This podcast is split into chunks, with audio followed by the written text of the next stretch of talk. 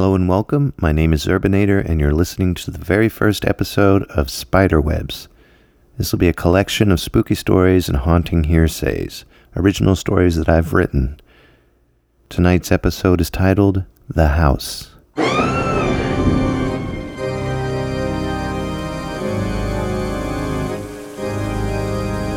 Welcome to the Spiderwebs podcast. Welcome to the Spider Webs podcast. to the Spiderwebs podcast. Now, before I continue with The House, let me tell you why I've decided to do this podcast. Growing up, I listened to a ton of Halloween records. I grew up listening to storytellers like Wade Denning, Nelson Olmsted, Alfred Hitchcock, Boris Karloff, to name a few. Nowadays, you can't find storytellers like that, and if you know of any, please let me know, because I would love to hear them.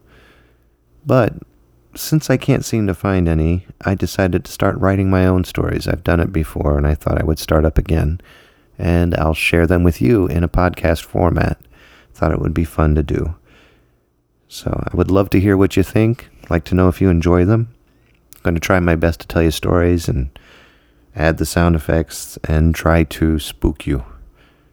And if I don't spook you, I'm sorry that I failed. But if I do, I relish in the fact that you are horrified. So without further ado, let's begin. Again, the story is called The House.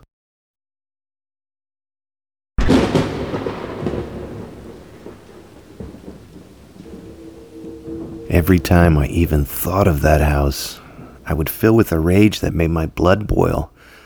I would feel physically nauseous at the thought of the paint and at the thought of the shutters and the style of it. I've had therapy though. I've been to Dr. Wade and I've spoken of how I felt. I seemed to get angry for no reason.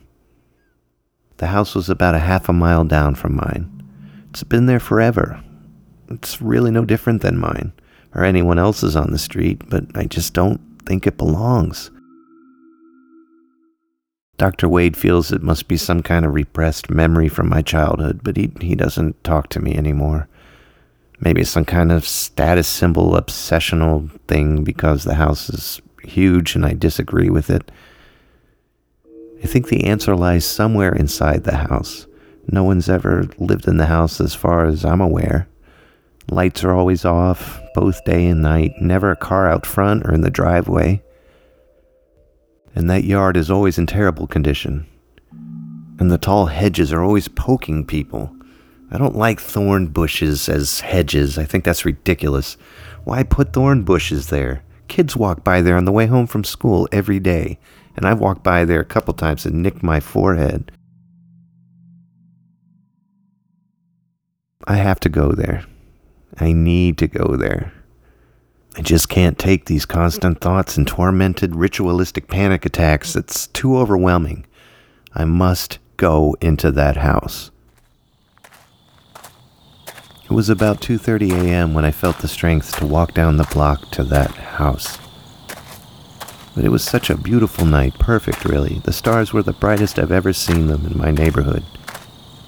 And as I walked down the street, I felt the anticipational excitement to maybe make some peace with that house. Maybe even get on with my life and enjoy my life again.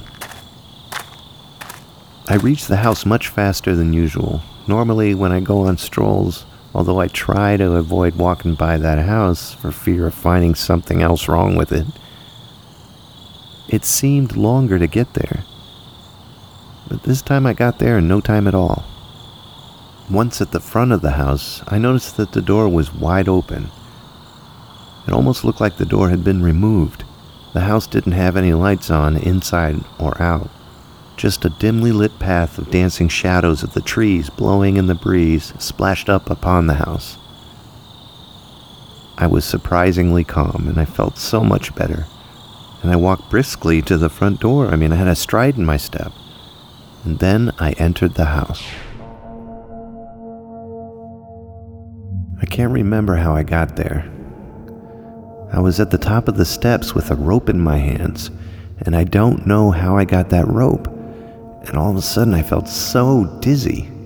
Felt like I had the flu, and I remember wiping my brow and I felt something wet and warm on my arm. And I threw the rope over the banister without even thinking about it. And when I did, I could see that there was blood smeared across my forearm. Then came a strange whisper to my ears, but I couldn't make out what the words were. They were so muffled, almost begging me. Oh, I want to sleep. I'm so tired. I feel so tired and droll.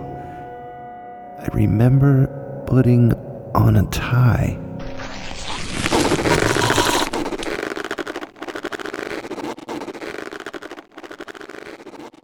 Every time I thought of that house, I would fill with a rage that would make my blood boil.